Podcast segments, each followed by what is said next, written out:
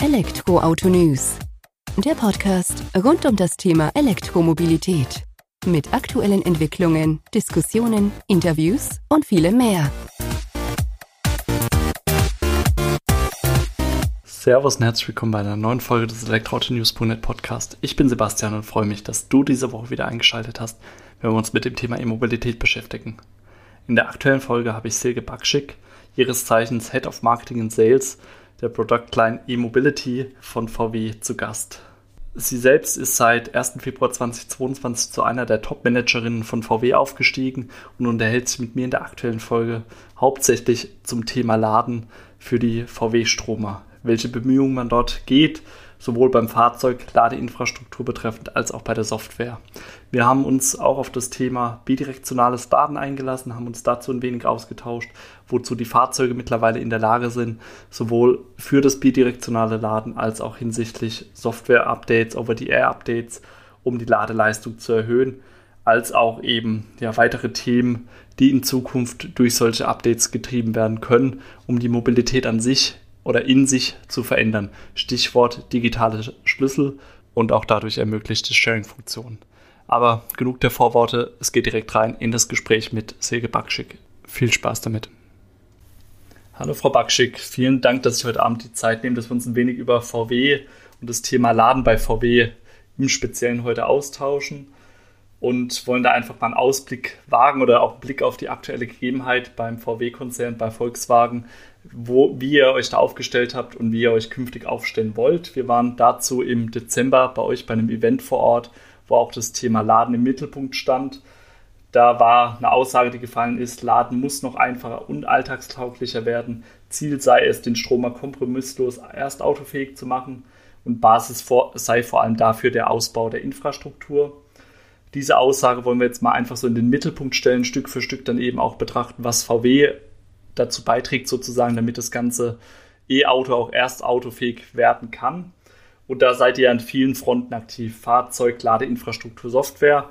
Vielleicht können Sie das mal ein wenig einordnen, was die einzelnen Komponenten für eine Bedeutung für VW beim Thema Laden haben. Ja, genau. Ähm, Habe ich gesagt, ne? dass, dass das Laden noch einfacher werden muss. Ja, in Summe ist natürlich Laden das, das absolut dominierende Thema dann beim Elektroauto und, und zwar nicht nur in der Kaufentscheidungsphase, sondern vor allen Dingen dann auch in der Nutzungsphase. Ja, das sehen wir, sehen wir deutlich. Es gibt ja, klassisch hatten wir, haben wir es immer mit, diesen, mit den äh, vier Barrieren zu tun. Das ist einmal das Thema Preis. Ich glaube, das haben wir gelöst. Da hilft auch die Förderung sehr gut. Ähm, dann, dann ist das Thema Reichweite ja, wo die Leute, ähm, die, die sich das erste Mal damit beschäftigen, immer noch sagen, ja, aber wird die denn reichen? Ich bin ja mehr gewöhnt. Das ist ein Thema, was überraschenderweise, wenn das E-Auto erstmal gekauft ist und in, dem, in, der, in der Nutzung ist, weggeht und die Leute sagen, ich würde nicht mehr umstellen, steigen wollen, weil es ist ja einfacher, ich muss nicht an die Tanke. Ähm, es passiert nichts. Ähm, so, dann haben wir noch, äh, haben wir noch das Thema, Thema Laden, was ein extremst ähm, wichtiges ist und auch fährt das ganze Auto gut, weil fährt das Auto gut ist dann auch sofort ein Haken drunter, es macht süchtig, ja, der Bums, der dahinter ist, gerade bei unseren Heckantrieblern, ähm, ja, das macht, macht echt Spaß. Und das Ladenthema ist also eins, was sowohl in der Vorkaufphase als auch in der Nutzungsphase total relevant ist. Ähm, ja, wo kann ich laden? Kann ich zu Hause laden? Ähm, bleibe ich, bleib ich dann liegen, weil, weil, äh, weil nicht vorhersehbar ist, ob das funktioniert vor Ort. Und deswegen ist es ähm, total wichtig, dass das möglichst einfach gestaltet wird und für einen Kunden so eine Nebenhergeschichte ist. Ich bin überzeugt, dass Laden irgendwann einfach ohne viel Planung nebenher geschieht, weil ähm, alles vernetzt ist. Und dazu braucht man eben die Vernetzung über Fahrzeug, Infrastruktur und da spielt Software eine, eine enorme Rolle. Ja. ja, vielen Dank schon mal für die Einordnung das sind auch so die Erfahrungen, die wir haben oder die Rückmeldung, sobald man mal E-Auto gefahren ist, sich darauf einlässt. Preis ist klar, da kommen wir immer weiter runter. Reichweite ist dann eigentlich kein Thema mehr, weil ich sag mal, die Diskussion 600 Kilometer am Stück, das will man mit einem E-Auto gar nicht mehr fahren, weil sich das Fahrgefühl einfach schon verändert sozusagen. Und dann ist das Thema Laden und das fängt ja bei so Kleinigkeiten an. Wir hatten es im Vorgespräch drüber. Ähm, die Ausschilderung von Ladestationen sozusagen, dass man da doch schon Dinge verbessern kann, dass man einfach auch weiß, wo lade ich denn mein E-Auto. Da könnt ihr teilweise zumindest unterstützen, indem ihr die äh, passende Navigationssoftware sozusagen mit an den Start bringt und die updatet und darauf hinwirkt. Das wird ja so ein Punkt sein, wo ihr in puncto Software beim Laden auch ansetzt, oder? Ja, genau. Also erstmal haben wir gesagt, wir haben uns entschieden, ähm, dass wir ganz, ganz schnell wachsen müssen, was das Ladenetz auch angeht. Und deswegen sind wir jetzt nicht organisch gewachsen, sondern quasi über Partnerschaften und haben auf einer Karte, also auf der einen Recharge-Karte jetzt schon über 280.000 Ladestationen in ganz Europa drauf. Das heißt, es ist, ähm, wir waren noch stolz drauf vor einem Jahr, glaube ich, auf 150 und jetzt sind es schon 280 und wir hatten ganz vergessen darüber zu reden. Deswegen war es doch nochmal erwähnenswert, wie schnell das wächst. Und die sind genau da, wo unsere Kunden auch sind. Also ein ganz guter, guter Match, sodass die, dass die Kunden ganz simpel mit einer Karte mobil bleiben. Die sind dann natürlich alle zu finden auf dem Smartphone über WeCharge, auch im Auto, ja, und wird auch aktualisiert. Aber trotzdem würde ich mir eben wünschen, dass wenn man da ähm, auf der Autobahn langfährt, ähm, dass man dann auch sieht, ah, da ist jetzt eine Schnell Schnellladestation, genauso wie ähm, wie die Tankstellen, die überall ausgeschildert sind. Also da fordere ich jetzt irgendwie mal Gleichberechtigung ja, für die E-Tankstellen. Und das muss, muss dringend geschehen. Das machen uns unsere, ähm, unsere Nachbarländer auch vor. Ja, also bei denen darf erstmal nur einer eine Ladesäule errichten, der, der auch nach gewissen Standards operiert und die dann auch vernetzt ist. Super wichtig.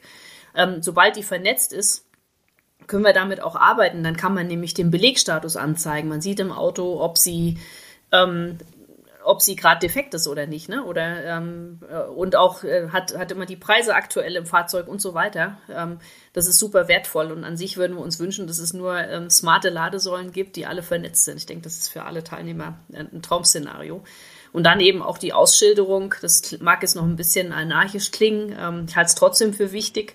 Ähm, das, natürlich haben wir das also auf dem Smartphone, aber es wäre auch schön, wenn man es in der realen Welt auch erleben würde und sehen würde definitiv, weil ich sag mal, nicht jeder fährt ja auch mit dem Smartphone im, in der Halterung oder mit dem Navi an, wenn er unterwegs ist sozusagen. Manchmal fährt man ja auch einfach von A nach B, weiß, kennt seine Strecke schon ungefähr, weil man die halt früher mit Verbrenner gefahren ist und äh, möchte oder muss dann da vielleicht unterwegs laden. Und da bietet sich ja dann doch an, dass da das klarer ausgeschildert ist. Aber da ja. haben sie jetzt. Und auch bei der Kaufentscheidung finde ich, ähm, das ist ja klar, man hat es dann wenn man sich die App runterlädt, ja, dann hat man auf dem Smartphone und ist dann ganz überrascht, wie viel ähm, Ladestationen es so in der Nähe von einem gibt, die man vielleicht gar nicht kannte. Aber es wäre nicht jeder Pokémon-Spiel für Ladestationen, sondern es wäre vielleicht besser, wenn man im täglichen Leben die auch schon in der realen Welt irgendwo sieht und wahrnimmt. Ne?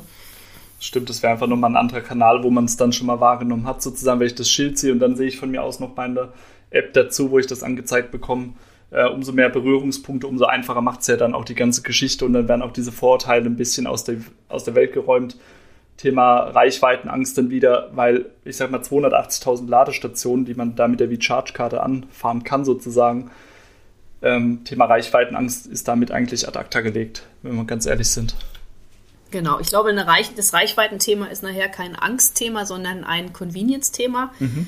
Ähm, werde ich auch oft gefragt, was glauben wir denn, wie viel Reichweite muss denn sein? Also ich glaube dran, dass schon 700 Kilometer, so sieben, vielleicht 800 noch nett sind. Ne?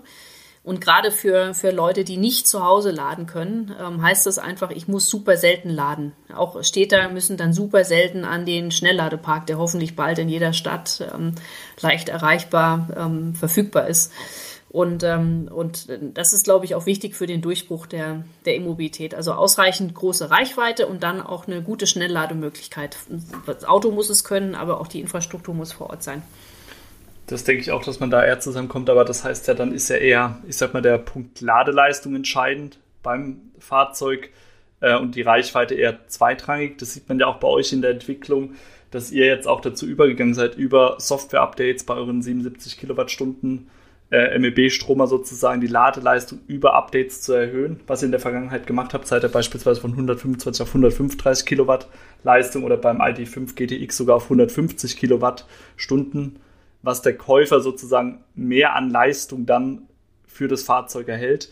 Ähm, ist das ein Punkt, wo ihr auch künftig weiter dran optimiert, um dem Kunden, dem E-Autofahrer im Nachgang noch mehr Ladeleistung sozusagen zur Verfügung zu stellen? Ja, logisch, logisch. Also da sind wir, da sind wir dran ähm, und haben noch einiges, haben da noch ein bisschen was in petto, haben auch gelernt, ähm, dass gerade die diese ersten ähm, 10, 15 Minuten sehr entscheidend sind. Ne? Also man kann ja auch die Ladekurve ähm, noch optimieren und äh, es ist immer ein Trade-off, wie lange brauche ich, um sie, bis sie ganz voll ist, versus wie viel lasse ich dann in, den, in der ersten Zeit rein. Und wir haben jetzt ein bisschen optimiert auch in Richtung erste Zeit, weil, äh, weil wir gelernt haben, ähm, dass unsere Kunden gerne einen Pitstop haben, nicht zu lang und dann weiterfahren. Ja? Und das heißt, dieses, dieses schnelle Saugen, gerade in der ersten Zeit, da, da haben wir in die Richtung auch optimiert. Genau, und da wird noch ein bisschen was geschehen. Ich glaube, es ist nach wie vor aber ein gutes Abwägen zwischen, ähm, zwischen Reichweite. Wir werden auch 700 Kilometer demnächst sehen bei Volkswagen. Also das, das, ähm, auch da arbeiten wir dran. Das heißt nicht, dass wir nicht an Reichweite noch weiterarbeiten. Ja, aber ist ja schön, ich sag mal, dass ihr da auch zweigleisig fahrt, euch da entsprechend aufstellt und auch nicht verschließt und dann, ich sag mal, auch E-Autofahrern die Möglichkeit gibt, ein Update zu bekommen, wenn sie ihr Fahrzeug schon auf der Straße haben und dann nicht gezwungenermaßen auf ein neues Modell umsteigen müssen, sozusagen, um dann auch davon von den Entwicklungen pro zu profitieren. Ja, das ist ganz, ganz neu, ne? mit, diesen, mit den Updates draußen im Feld. Das macht uns jetzt auch sehr viel Spaß, ähm, weil gerade unseren ersten Kunden gegenüber, die, die gesagt haben, hey, wir finden das toll, dass Volkswagen das macht und hier ähm, Autos auch mit TÜV zertifiziert, klimaneutral, also netto klimaneutral anbietet und wir machen da mit und wollen das. Ähm, dass, wir, dass wir die jetzt an dem technologischen Fortschritt und an dem Lernen, was wir haben, teilhaben lassen können, ist echt super. Das macht uns auch äh, viel Freude. Jetzt gibt es demnächst wieder das nächste Update, ne, das ähm, IDS 3.0 wird es wieder over the air geben. 3.1 ist auch schon in der Arbeit, da gibt es wieder gibt es wieder ähm, Optimierung von, von, von Reichweiten im Winter und eine ganze Menge neue Features, die auch noch dabei kommen. Also das ist, ähm, das ist toll dass sowas jetzt möglich ist. Das heißt für uns ein großes Umdenken, das ist ähm, anders. Ne? Normalerweise hat man dann so gelernt, Kundenfeedback, ah ja, alles klar, nimmst du dann, schreibst du auf einen Zettel fürs nächste Auto, was man entwickelt in vier Jahren. Ne? Ja. So, aber, aber, jetzt sind wir so weit, da kriegen wir aus unserem ID Drivers Club, den ich auch total liebe, da ähm, diskutieren die Leute ja auch untereinander und haben tolle Ideen und haben auch Hinweise an uns, sagen, hey, mach doch mal das. Ähm, ja, wir möchten einfach mehr, mehr, mehr Anzeigen haben oder auch mehr sehen, wie viel wir, äh, wie viel Restreichweite und wie viel, wie viel Ladeprozent wir haben, zeigt das mal an. Dann bringen wir das jetzt in die nächste Software. Das hat jetzt zum Teil Entwicklungszeiten von noch einem Vierteljahr, maximal ein halbes, ähm, dass wir solche Features dann nicht nur in die Fabrik neuen Fahrzeuge, sondern auch ins Feld bekommen. Das ist ähm, total schön, aber auch super, super anstrengend. Das können Sie uns glauben. Unsere Prozesse mussten wir alle einmal auf den Kopf stellen, damit sowas überhaupt möglich ist. Und bin sehr froh, dass wir ähm, auch einen Entwicklungschef haben, ähm, dessen, dessen Herzensaufgabe das geworden ist und der sich da persönlich reinwirft, ähm, dass wir ähm, updatefähig sind und ähm, quasi Softwarevarianten draußen haben in, in, in aller Welt, die wir kontrollieren können noch. Ne? Dass wir da auch das Ganze so managen, dass wir kontrolliert Verbesserungen auf alle diese Fahrzeuge spielen können. Ja, ist definitiv eine Herausforderung für, ich sag mal, einen Fahrzeughersteller, so wie Sie gesagt haben, der sonst immer diese ja, Entwicklung mitgenommen hat in die nächste Generation der Fahrzeuge und jetzt auf einmal viertel- oder halbjährlich da die Updates rausbringen soll. Aber ich denke, das ist was, was auch die Käufer dann überzeugt, dann eher den Sprung auch zu wagen, äh, bei den ersten Käufern von E-Autos mit dabei zu sein oder am Start dabei zu sein, weil man weiß, okay, man ist in Anführungsstrichen auf der sicheren Seite, weil das Auto ist nicht nur auf der Straße und damit vergessen für VW, sondern es erfährt auch künftig weitere Updates, wie ihr bereits in der Vergangenheit jetzt, äh, bewiesen habt und auch künftig beweisen werdet, so wie ihr es ja jetzt gerade angekündigt habt. Ja, ich, ich sage ja den E-Kunden, ihr seid eh sowieso auf der sicheren Seite. Ja, weil es ist logisch, wenn, wenn sich der Markt dahin entwickelt, was, was sich eindeutig abzeichnet, dass ähm, Elektro die, die dominante Mobilitätsmöglichkeit wird und auch die bessere Wahl. Ähm, und das ist ja eine, eine, Geschichte, je mehr es werden und desto mehr Infrastruktur ist da, desto einfacher und vernetzter ist das Ganze. Auf dem Weg befinden wir uns ja gerade, dass das einfach, dass unsere Kinder uns irgendwann fragen müssen, wie, du hast ein Auto, da kam hinten was Schmutziges raus? Warum eigentlich? Das macht ja gar keinen Sinn, das ist völlig widersinnig. Ähm, so, und dann ist es auch klar, wer, wer die besseren Restwerte hat und wer nachher keine Probleme im Wiederverkauf und der Wiedervermarktung haben wird. Und das sind eben die Elektroautos. Das heißt, ähm, insofern sind, sind die Kunden da sowieso auf der sicheren Seite. Ja, definitiv. Jetzt haben Sie ja schon angegriffen oder aufgegriffen vorhin Schnellladeparks in der Stadt, vernetzte Fahrzeuge, das spielt ja auch alles zusammen, weil ich sag mal, wir haben auch viele E-Autofahrer in der Stadt. Da gibt es dann auch Wohnungseigentümergemeinschaften oder ja, Eigentümergemeinschaften an sich, wo ja dann auch viele in Mehrfamilienhäuser leben.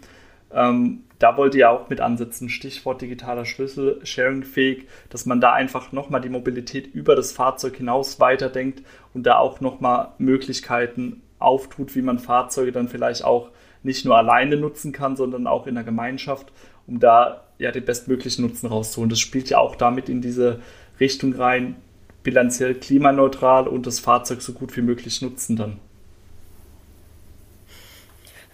Genau, also das ist eine Geschichte, die, die, die ich persönlich total faszinierend finde. Wir, wir kriegen es noch nicht ähm, auf die Straße in großem Stil, aber ich hoffe darauf, dass auch andere das entdecken. Denn die Technik ist ja da. Wir haben äh, sehr bald äh, digitale Schlüssel. Also alles sicher und per Smartphone und nicht Bluetooth, dass da irgendwie jemand anders noch ran kann, sondern, äh, sondern richtig gut und, und abgesichert und tolle Technik in den Fahrzeugen. Und sobald so ein digitaler Schlüssel im Fahrzeug ist, heißt das, ich kann den auch digital versenden und mit einer ganz einfachen ähm, äh, Software kann man sich dann eben durch, durchaus vorstellen, dass dann in Wohnungsgemeinschaften gesagt wird, hey, äh, vielleicht einen gewissen Pool von Fahrzeugen teilen wir uns und das ist vielleicht auch Teil der Miete, einfach, dass es ein Mobilitätskonzept gibt. Und damit hat man dann einfach zu 99 Prozent immer die Mobilität, die man gerade braucht. Ähm, aber nicht jeder braucht ähm, pro Familie zwei Autos, ne? was dann wiederum auch ähm, quasi dem, dem Verkehrskollaps in der Stadt ein bisschen entgegenwirken würde. Ähm, und auch diese Elektroautos gerade, ähm, das, das, das Laden ist ja schön, da gibt es keinen Streit, wer tanken fahren muss. Ne? Das Laden geschieht dann im Innenhof, ganz einfach. Und, ähm, und die sind dann immer aufgeladen da und man kann immer mit vollgeladen losfahren, weil man stöpselt die einfach ein, wenn man es wieder hinstellt. Ja, und deswegen ist, eignen sich diese Autos so perfekt für diese, für diese Sharing-Form. Und ich hoffe, wir sehen noch mehr, dass ähm, die Leute es verstehen und, und, und, und, und diese Business Cases suchen. Aktuell sind wir noch so ein bisschen am Schauen äh, und suchen noch. Ich, ich hoffe vielleicht auch nach dem Podcast, dass da mehr auf, Leute auf uns zukommen und diese Dinge äh, in die Realität verwandeln. Die Technik dazu haben wir, wie gesagt, am Start. Ne? Das ist ja schon mal sehr schön, dass da die Technik jetzt nicht der limitierende Faktor ist, sondern vielleicht einfach auch die Fantasie der Leute. Wie kann man es dann in der Realität sozusagen umsetzen? Was kann man daraus machen? Da sind wir auch vielleicht schon beim Übergang zum nächsten Thema, was auch wieder mit schlauem Fahrzeug zu tun hat oder Stand der Technik, Thema bidirektionales Laden. Da treibt ihr aktuell auch die Entwicklung voran, um eure ID-Stromer als mobile Powerbank zu nutzen. Äh, vielleicht können Sie das einfach mal einordnen, was man darunter versteht oder was VW darunter versteht unter dieser mobilen Powerbank und wie da der aktuelle Stand der Entwicklung ist. Genau, also ich finde ja total spannend, dass, ähm, wie gesagt, über 40 Prozent der Leute haben schon Photovoltaik oder äh, können sich vorstellen, als wir mal gefragt haben, äh, unsere Kunden, ähm, wie ist das Interesse auch an Bidi? Da haben ähm, über 80 gesagt, wir finden, wir finden es total richtig und wichtig, dass wir das Fahrzeug einbinden in ein Energieökosystem. Ja, also die haben das intuitiv verstanden, dass das nur zum Benefit von allen sein kann, dass so ein Fahrzeug ähm, im Schwarm äh, eben, ja, wie eine mobile Powerbank ge genutzt wird und äh, dass wir damit über die E-Mobilität sogar auch die Energiewende ermöglichen, ja, und, und schneller und sauberer machen. Denn Elektroautos machen ja Sinn, wenn sie mit Grünstrom geladen werden. Ja, definitiv. Da sind wir auch bei dem Thema, oder was ja das Hauptziel sozusagen ist, die bilanzielle klimaneutralen E-Autos auf die Straße zu bringen oder nicht nur auf die Straße zu bringen, sondern auch betreiben.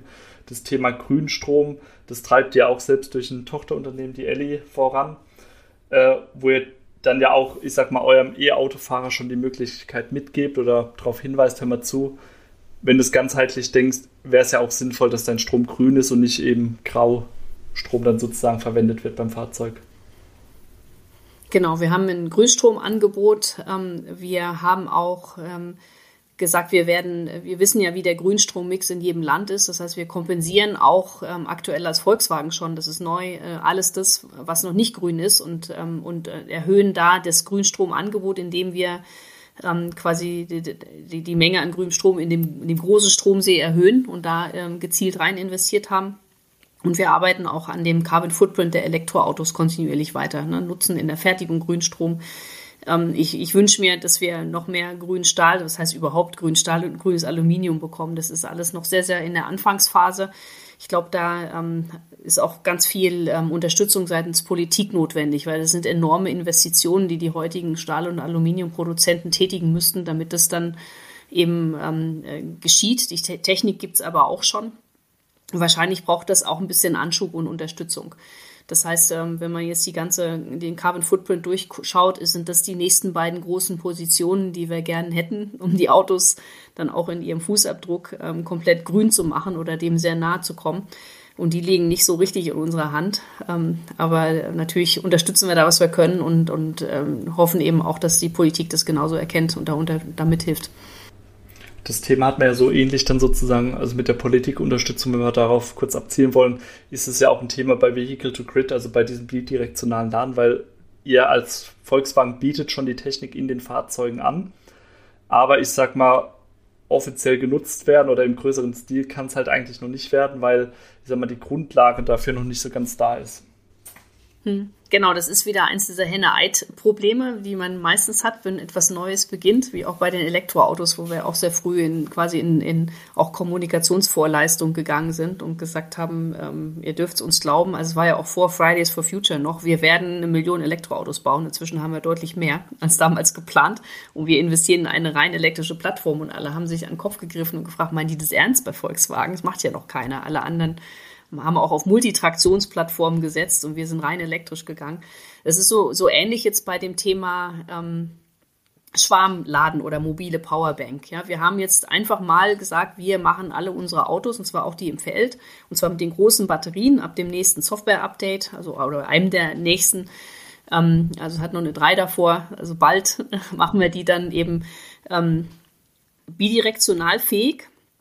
Und, und ähm, das funktioniert dann auch schon. Wir merken jetzt auch schon allein dadurch, dass wir darüber im Dezember geredet haben, wie das Interesse hochgeht und auch wie die ersten Firmen jetzt schon kommen und sagen, ich hätte dann auch ähm, das passende Equipment und Hausinfrastruktur dafür ähm, und, und sehen das eben, dass das gerade in ganz Europa passiert, dass es da Interesse, Interessenten gibt und sagen, dass es passt und ähm, dann bieten wir das auch an. Auch von der Elli, von der Elli-Seite wird daran gearbeitet, dass wir dann entsprechend das Equipment haben. Genau. Wir haben uns entschieden, das erstmal auf DC-Basis zu machen weil es sehr einfach umsetzbar ist und dann auch kompatibel mit allen Netzen in ganz Europa und sind auch sehr gespannt, wie sich das weiterentwickelt ähm, und sagen damit, hey, ähm, jetzt kann es losgehen. Wir brauchen die entsprechende Regulatorik und auch noch ähm, in, auf ganz breiter Basis ähm, die entsprechende Technik für, fürs Haus. Ne? Und das sehen wir jetzt gerade entstehen.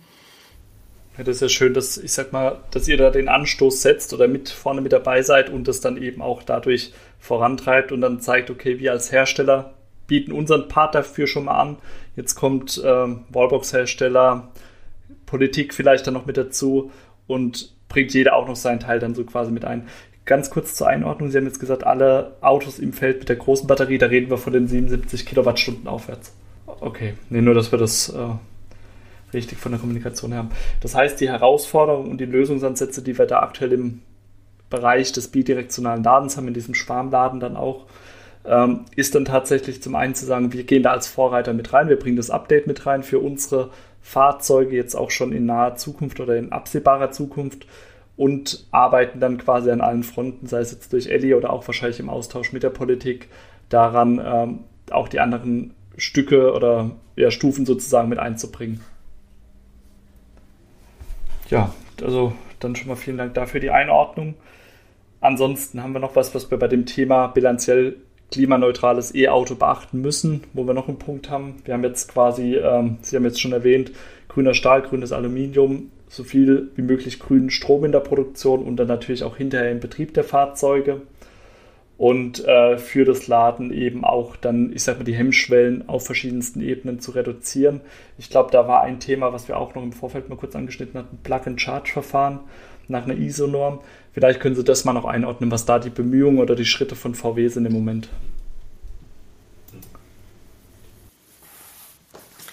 Ähm, Plug-in-Charge ist ja was, das haben wir ähm, uns auch schon aus, aus Vertrieb-Marketing-Seite von ganz langer Hand gewünscht, weil, wie gesagt, Laden soll irgendwie ganz äh, nebenher passieren und so seamless. Das heißt, man hält dann an, steckt einen Stecker rein und dann haben die miteinander kommuniziert und das, das, ähm, die Ladesäule weiß, welches Auto es ist, auf welchen Account es ist, ja, auch ob das jetzt hier dienstlich oder privat sein soll. Dann gehe ich äh, gepflegten Kaffee trinken und sehe dann auf meinem Smartphone auch, ah, alles klar, Auto hat geladen, kann, kann, es kann wieder weitergehen. Ne? Also äh, so stellen wir uns die Welt vor und da sind wir ganz froh, dass wir jetzt auch mit dem nächsten ähm, Update da ähm, das realisieren können und ganz große Partner das auch umgesetzt haben. Ähm, und ja, also das, äh, wir, wir setzen eben auch darauf, dass es dann auf einer Lade mit unserer Ladekarte ähm, funktioniert bei ganz verschiedenen Anbietern und nicht nur bei einem, so dass man dann auch von dem ganz breiten Netz ähm, profitieren kann und das ähm, frei nutzen kann, egal wo man sich dann in Europa ja, ich bewegt. denke, so sollte es auch sein, weil sonst sind wir wieder bei der Diskussion, die wir auch oder jeder E-Autofahrer, glaube ich, zu Beginn äh, hatte, äh, welche von meinen 15 Ladekarten passt jetzt und welche von meinen drei Apps kann ich hier anmachen, vor allem, wenn ich dann noch in der Tiefgarage vielleicht laden muss. Also ähm, ja, dann ist das schon zielführender, wenn man da die äh, Logik zwischen Fahrzeug und Wallbox lässt sozusagen und das dann ganze problemlos funktioniert. Ja, von meiner Seite aus wäre es das, Frau Backschick. Vielen Dank für die Einblicke, die wir jetzt hier bekommen haben zum Thema Laden, bilanziell klimaneutrales E-Auto. Und ja, vielen Dank für den Austausch. Klar, hat Spaß gemacht. Vielen Dank. Mir bleibt auch nicht viel zu sagen, außer vielen Dank, dass du die Zeit genommen hast für die heutige Folge. Vielen Dank dafür, dass du dich abholen hast lassen von Silke Bakczyk und mir zum Thema Laden bei VW, was ja unser Hauptschwerpunkt im Gespräch war, haben uns aber natürlich auch zum bilanziellen klimaneutralen E-Auto unterhalten und wie der Weg dorthin beschritten werden kann. Auf dem Weg dorthin wird schon vieles richtig gemacht, sei es von Fahrzeugherstellern wie VW, als auch von der Regierung, Politik, die langsam Schritt für Schritt die entsprechenden Grundsteine legen, um da eine vernünftige Basis für die Zukunft aufzubauen. Aber es gibt noch einiges zu tun. Ich denke, das hast du auch aus der heutigen Folge mitnehmen können. Ich bin gespannt auf deine Meinung zur aktuellen Folge. Hinterlass uns gerne einen Kommentar unter dem Artikel zur aktuellen Folge. Ich denke, da können wir alle was lernen oder mitnehmen noch. Mach's gut, bis zur nächsten Folge. Ciao.